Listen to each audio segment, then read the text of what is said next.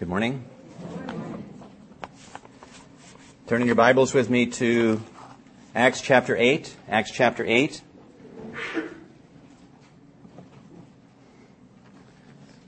Last week, we heard about Philip the evangelist and how he depended on the Holy Spirit for his ministry, how he demonstrated the love of the Holy Spirit in his reaching the Samaritans, and we saw a great response among the despised Samaritan people.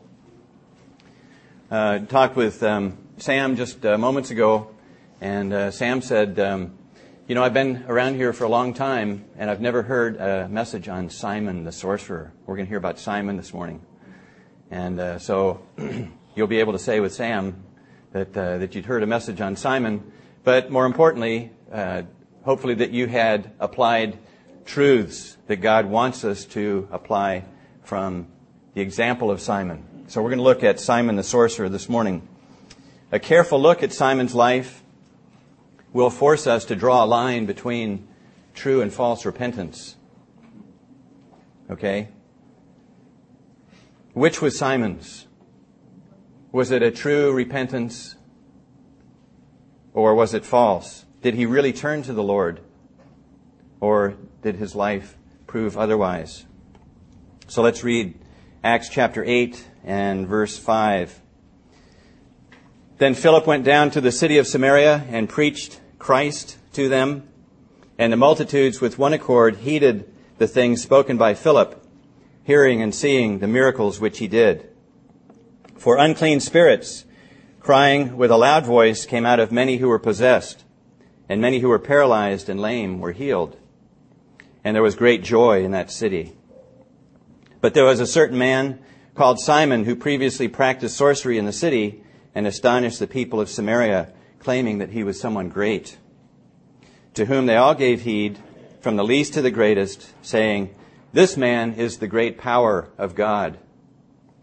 And they heeded him because he had astonished them with his sorceries for a long time. But when they believed Philip as he preached the things concerning the kingdom of God and the name of Jesus Christ, both men and women were baptized. Then Simon himself also believed, and when he was baptized, he continued with Philip and was amazed, seeing the miracles and signs which were done. Now when the apostles who were at Jerusalem heard that Samaria had received the word of God, they sent Peter and John to them, who, when they had come down, prayed for them that they might receive the Holy Spirit. For as yet he had fallen upon none of them, they had only been baptized in the name of the Lord Jesus. Then they laid hands on them, and they received the Holy Spirit. And when Simon saw that through the laying on of the apostles' hands the Holy Spirit was given, he offered them money, saying, Give me this power also, that anyone on whom I lay hands may receive the Holy Spirit. But Peter said to him, Your money perish with you, because you thought that the gift of God could be purchased with money. You have neither part nor portion in this matter, for your heart is not right in the sight of God. Repent therefore of this your wickedness, and pray God if perhaps the thought of your heart may be forgiven you. For I see that you are poisoned by bitterness and bound by iniquity. Then Simon answered and said, Pray to the Lord for me that none of the things which you have spoken may come upon me. So when they had testified and preached the word of the Lord, they returned to Jerusalem, preaching, preaching the gospel in many villages of the Samaritans. Simon practiced sorcery, we read in verse 9. Sorcery, uh, dictionary definition of it is the art of the occult under the power or supposed power of evil spirits or demons. Simon practiced magic. It wasn't the uh, the tricks that we see the magicians do at uh, Pier 39 or or um, uh, Great America, but um, these were done in uh, supernatural power, the, the superhuman, the paranormal. Simon hung out with the dirty spirits of verse 7. The Lord Jesus calls them unclean, and uh, the Holy Spirit uh, says so in this account. They were unclean, evil. These um, spirits are beings dedicated to the perversion of God's righteousness, to the overthrow of His rule, to the derailing of His plan for uh, His creatures. Simon would have been well schooled in fortune telling, revealing other things known only to the spirit world, casting evil spells on people, protecting others from evil spells. And judging from his reputation in the city of Samaria, he was quite successful. In verse 11, we read that he astonished the people of Samaria. He wowed them and uh, for a long time. He claimed to be someone great, to which the Samaritans could only reply, You are the great power of God. The people of the city heeded him from the street sweeper to the mayor of Samaria. They listened, they hung on his every word, and did what he said. Simon had quite a following. Simon would not be totally out of place in the Bay Area today. There are signs of the times. We have um, fortune telling and palmistry shops in uh, San Leandro, San Lorenzo, Hayward. I've not been around Fremont enough to, to see, but uh, yeah, okay. They're in Fremont as well. I was uh, getting in my car a few weeks ago and uh, turned on KCBS, and uh, they were advertising uh, fortune telling on uh, nationally syndicated radio, news radio station. And I thought, hold on, let me check that radio station. Is this really KCBS? Yeah, they're advertising palm reading and such on, uh, on, on the CBS network radio. We have movies about warlocks and wizards, uh, vampires and witches. Uh, I went to um, Castro Valley Library a few weeks ago, uh, perhaps in preparation for this marriage uh, marriage message, and um, I was looking at the display rack in the library, and here's um, something that they'd like the kids to respond to called Psychic Encounters. And uh, this woman speaks to spirits and promotes death as simply our next step in life. She will speak about how she knew she was psychic, how all of us are psychic, and how to know when you've had a psychic experience coming to a library near you. For years, we've been surrounded by the influence of the occult. Uh, I'm going to run through a list, and um, You'll recognize uh, many of these as quite common. Astrology, including horoscopes in the newspaper, fortune telling, Ouija board, crystal balls, uh, crystals that you hang from your uh, car mirror, Halloween characters, seances, magic books, including fiction like um, Harry Potter, computer games. Uh, I've never seen or heard of this one, but uh, it was in Wikipedia. Sorcery is the name of the um, the computer game. Dungeons and Dragons was a big one from uh, from the 90s. And palmistry, reading a person's character or future from the lines on his hands. It's commonplace. Its um, influence is around us. For many, it's harmless fun. But these experiences of the occult are storefronts for a much darker business of demon influence and with the ultimate goal of uh, demon possession, which we've not seen uh, overtly in the Bay Area, but uh, I believe the time is coming. God forbids the practice of sorcery in any form. In the book of Leviticus, he says, You shall not practice divination or soothsaying. You shall not. Also in Leviticus 19, he says, uh, give, give no regard to mediums and familiar spirits. Do not seek after them to be defiled by them. I am the Lord your God. In the next chapter, he says, The person who turns to mediums and, and familiar spirits to prostitute himself with them, I will set my face against that person and cut him off from my people. In Deuteronomy 18, the Lord identifies communication with the dead, casting spells, soothsaying, consultation with a medium or spiritist as abominations. They are thoroughly hateful to him.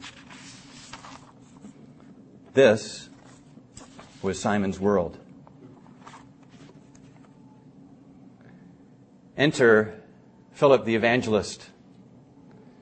Philip preached Christ to the Samaritans. He preached the things concerning the kingdom of God and the name of Jesus Christ. With the church only a few years old, Philip had seen the resurrected Lord and he was uh, able to give testimony of that personal encounter with the Lord Jesus Christ. Oh, what a wonderful, wonderful day. Day I will never forget in the lives of the Samaritans as they turned to the Lord Jesus. It was matched only by that at Pentecost in Jerusalem when uh, Peter had preached and thousands had, had come to the Lord. Multitudes with one accord heeded Philip's message. It says in verse, teen, uh, verse uh, 14 that Samaria had received the word of God.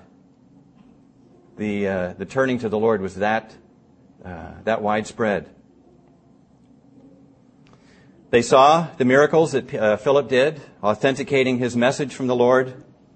Unclean spirits were cast out of many.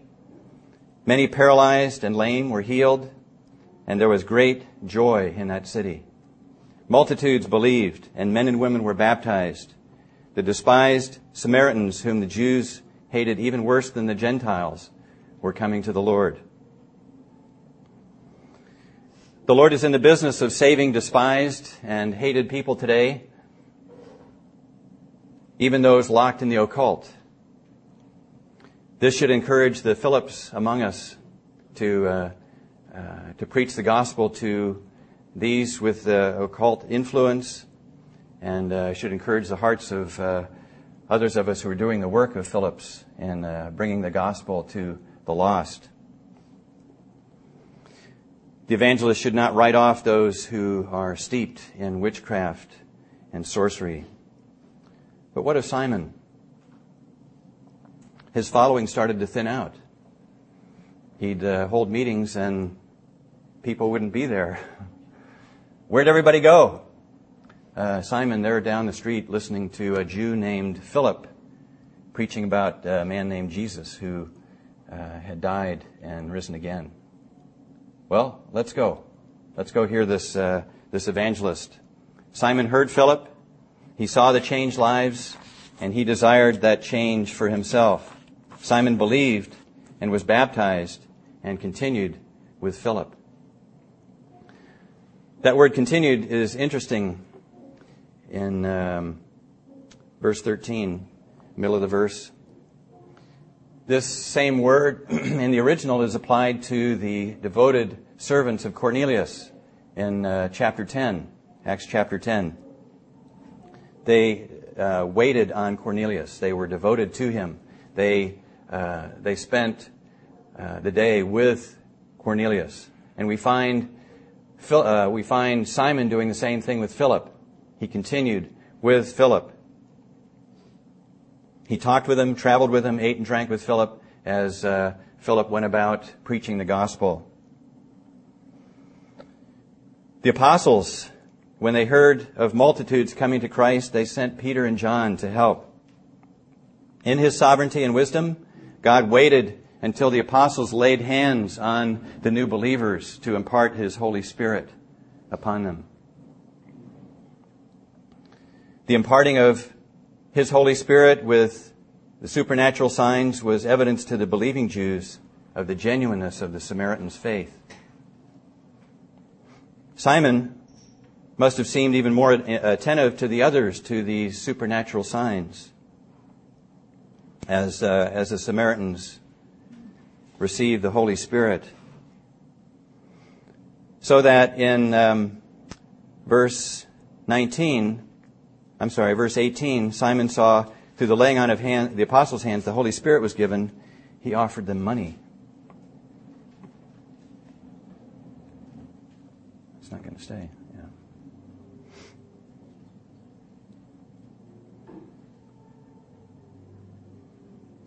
In verse 19, he said, Give me this power also, that anyone on whom I lay hands may receive the Holy Spirit. At first blush, Simon's request must have appeared innocent and excusable, but he should have known better. He'd been working with an apostle in the critical stage of the growth of the church.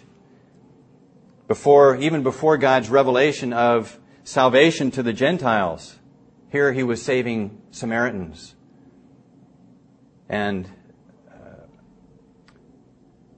Simon, in his, uh, in his lust and his greed, threatened to undermine that entire work. The cash Simon offered, he had probably earned through his sorcery. Undoubtedly, Simon intended to sell this power to others so that they could impart the Holy Spirit and uh, he'd reap a big reward, a big cash reward through this practice. There was, um, there was power here that he could only have dreamed of as a, uh, a practice of the magic arts. The sheer audacity and boldness of Simon's request reminds me of an incident in um, Numbers 25 as the nation of Israel was uh, mourning over God's judgment for their, their spiritual immorality. They were uh, joining themselves to the, uh, the god Baal, the false god. And as they were weeping before, uh, before the Lord, uh, a man came through the congregation with a Midianite girlfriend in tow. It was so blatant, so uh, bold, so audacious that uh, one of the men rose up and and speared him and her with uh, uh with a spear. We find that same audacity, that same uh, brashness in Simon's request. It was shameless and irreverent. Simon seemed to be saying to Philip, this is who I am. This is the way I am. Accept me. But we can understand the severity, we can understand the audacity of uh, Simon's request best by looking at the severity of Peter's rebuke. In verse 20, Peter said to him, Your money perish with you because you thought that the gift of God could be purchased with money. What would it say of God's character if he charged for his benefits through a retailer or a reseller or a middleman? What would this tell us of God's character? Well, the poor would be unable to pay, obviously. God would be showing partiality toward the rich, the value of a buck. It would be real snobbery. We see examples of this in history. Um, people call it simony. It's the offering of God's benefits for, for money. In the Middle Ages, the Roman Catholic Church sold indulgences to sinners for relief from temporal punishment of their sins. Temporal to me uh, speaks of this earthly life. They would be spared um, earthly pain, but in the Catholic theology, they I think we're really targeting um, purgatory, that um, you could purchase uh, relief from pain in purgatory, an early release, as it were. What does this say of the, the character of God?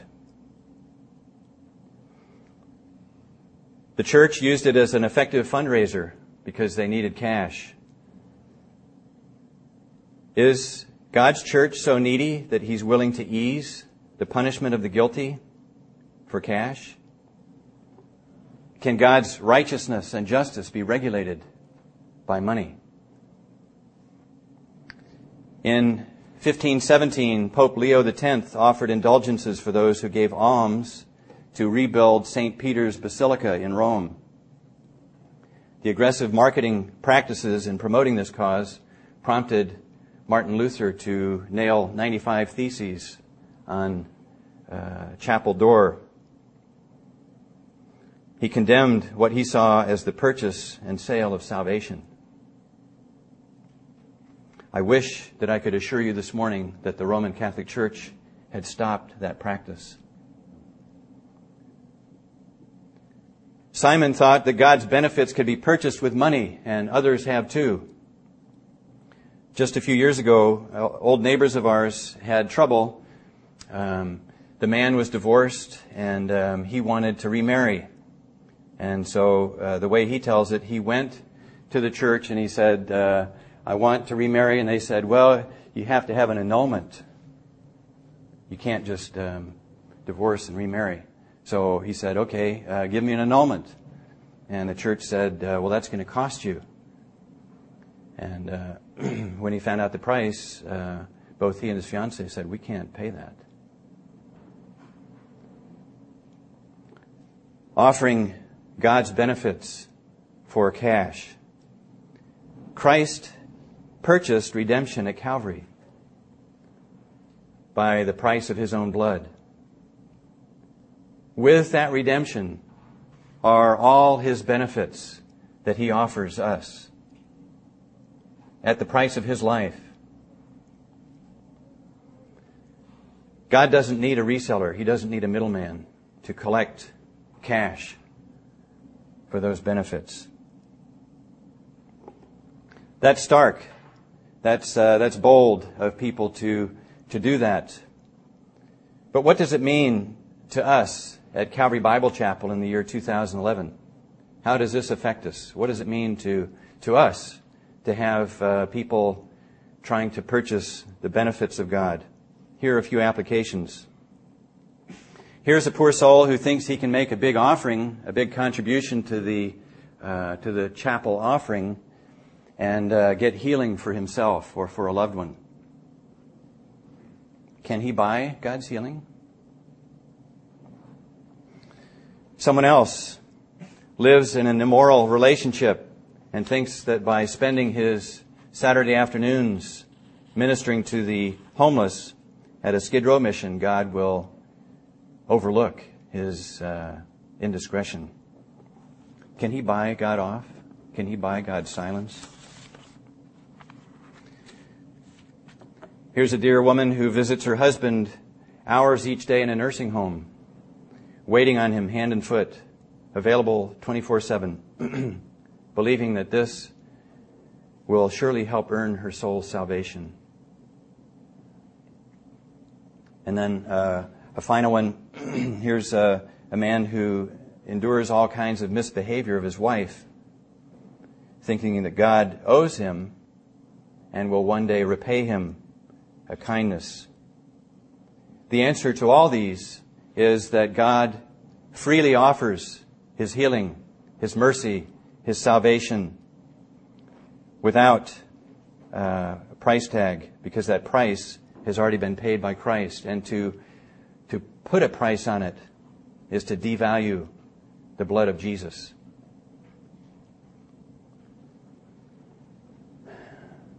You thought that the gift of God could be purchased with money. Peter went on, he said in verse 21, You have neither part nor portion in this matter, for your heart is not right in the sight of God. he said, You have no part with us in God's work because your heart is not right. It's not, uh, it's not running parallel with, uh, with the heart of God. It was terribly foreign to God's heart. Jesus said in response to Peter's satanic suggestion that Jesus not go to the cross, he said, You are not mindful of the things of God, but of the things of men. This was true of Simon as well. Peter had good discernment. He was an expert in handling the Word of God, the living and powerful Word of God, which is a discerner of the thoughts and intents of the heart. So he could address Simon in this way. He says in verse 22, Repent therefore of this your wickedness, and pray God if perhaps the thought of your heart may be forgiven you. Simon had repented under Philip's preaching, but it wasn't a real repentance. Simon's repentance was the worldly sorrow that Paul talks about in 2 Corinthians 7. It's a remorse. It's a feeling bad for getting caught. It's a regret for being uh, punishment. And listen very carefully where there is no penalty, there is no sorrow. The person released from the threat of penalty continues in the way that he was going initially. On the other hand, Paul says godly sorrow produces real repentance. I realize that my sin put Jesus on the cross and turn from my sin. That's, that's real repentance. Peter said in verse 23, I see that you are poisoned by bitterness and bound by iniquity. Bitterness there is um, referring to a, a condition of extreme wickedness. You're poisoned by bitterness. Peter knew Simon was thoroughly corrupt, and he told Simon so. Simon was controlled, bound by iniquity. What was Simon's response? We saw the same Peter in um, previous chapters preaching to the Jews in Jerusalem, and he had um, accused the Jews of putting Jesus on the cross and crucifying him. And the Jews knew that. And the Jews cried out, What shall we do? Peter said, Repent and be baptized. And the, uh, the Jews repented of this sin and were baptized.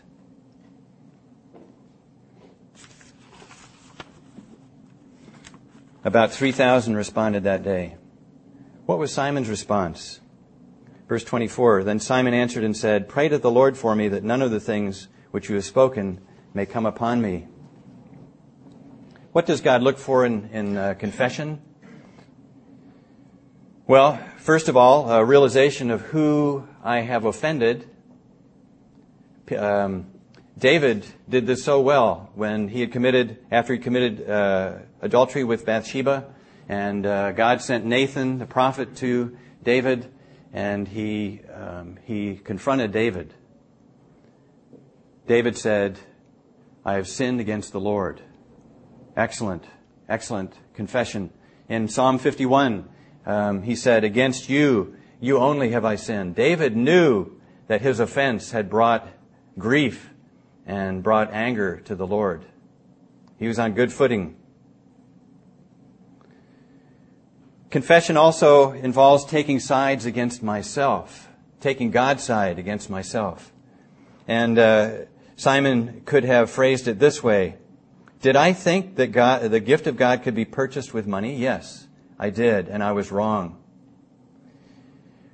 Is my heart not right in the sight of God, but far from where it should be? Yes, it is. Lord, be merciful to me, the sinner.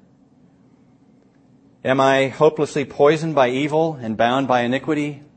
Yes, I confess that, and it's only by God's grace that I'm going to be able to get out of this. Here's confession. Here's repentance. But not from Simon. Simon expressed no regret, no shame. Listen to his words again. Pray to the Lord for me that none of the things which you have spoken may come upon me. Let me rephrase Simon's response. It's okay. Just pray that I don't die. All these things that you've told me, Peter, it's okay. It's all right. Just don't let me die. You see, uh, I have seen or I've heard of uh, Ananias and Sapphira when they uh, when they lied to the Lord. The Lord killed them. Don't let that happen. Just let me live.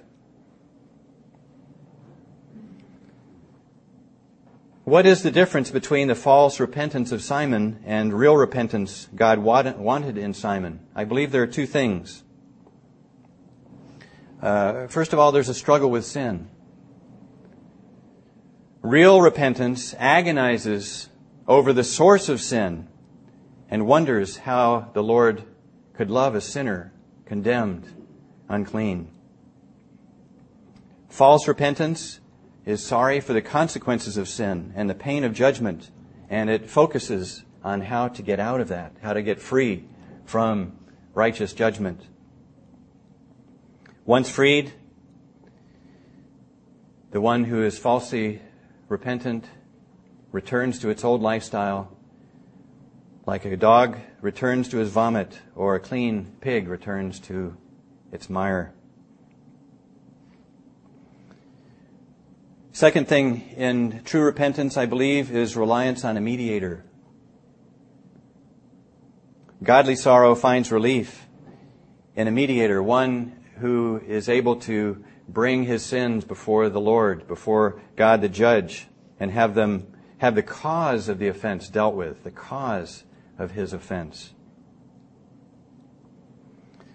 This mediator, of course, is the Lord Jesus, and the sinner, truly repentant, finds his refuge in the Lord Jesus. He is a lover of sinners and yet a hater of sin, and able to deal with that sin entirely, totally through his blood.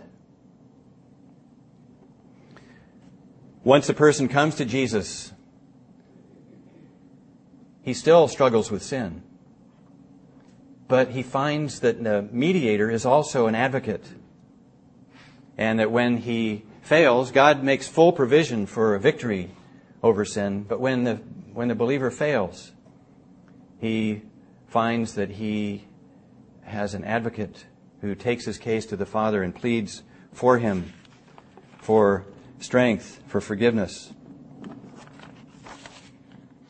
So that brings us to the question do you struggle do you struggle with sin? The story was told of um, uh, a man, a rich man years ago, and his uh, servant. They were going duck hunting, and uh, uh they were out in the carriage, and um, the wheel broke, and so the servant was down there repairing the wheel, and he hit his thumb, and he he let out a stream of profanity. And uh, he got down on his knees. He was a believer. He, said, Lord, uh, I have sinned against you. I'm, I'm sorry. Um, I, am defiling uh, your, your ears. You shouldn't be hearing this. And the rich man looked at, down from the carriage. He said, he said uh, Why do you struggle? Why?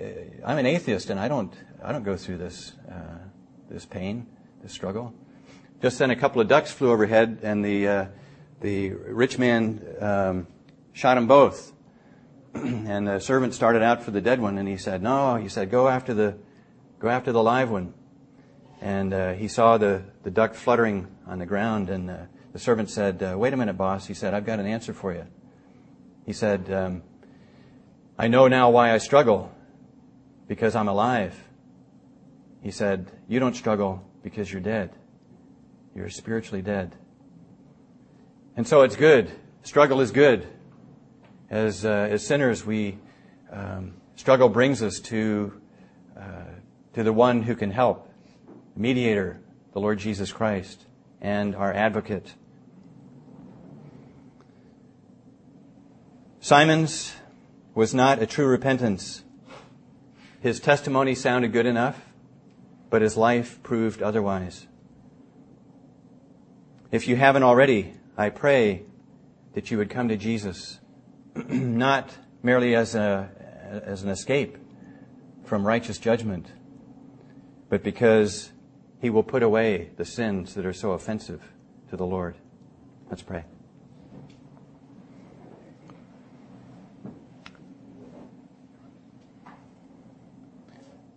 Lord, we thank you for the example of Simon and the ability to draw a line between true and false repentance. I pray that uh, those here, anyone here who does not know you, perhaps uh, has repented in a superficial way, um, being sorry for um, uh, the prospect of, of pain, um, being sorry for uh, judgment and for the consequences of a sin. I pray that that person would come to you realizing that it's not just about pain, not just about suffering, but about offensiveness to you. Thank you that you are a holy God. Thank you that you do not uh, sell your benefits, but you offer them freely, salvation free through our Lord Jesus Christ. And we pray in His name. Amen.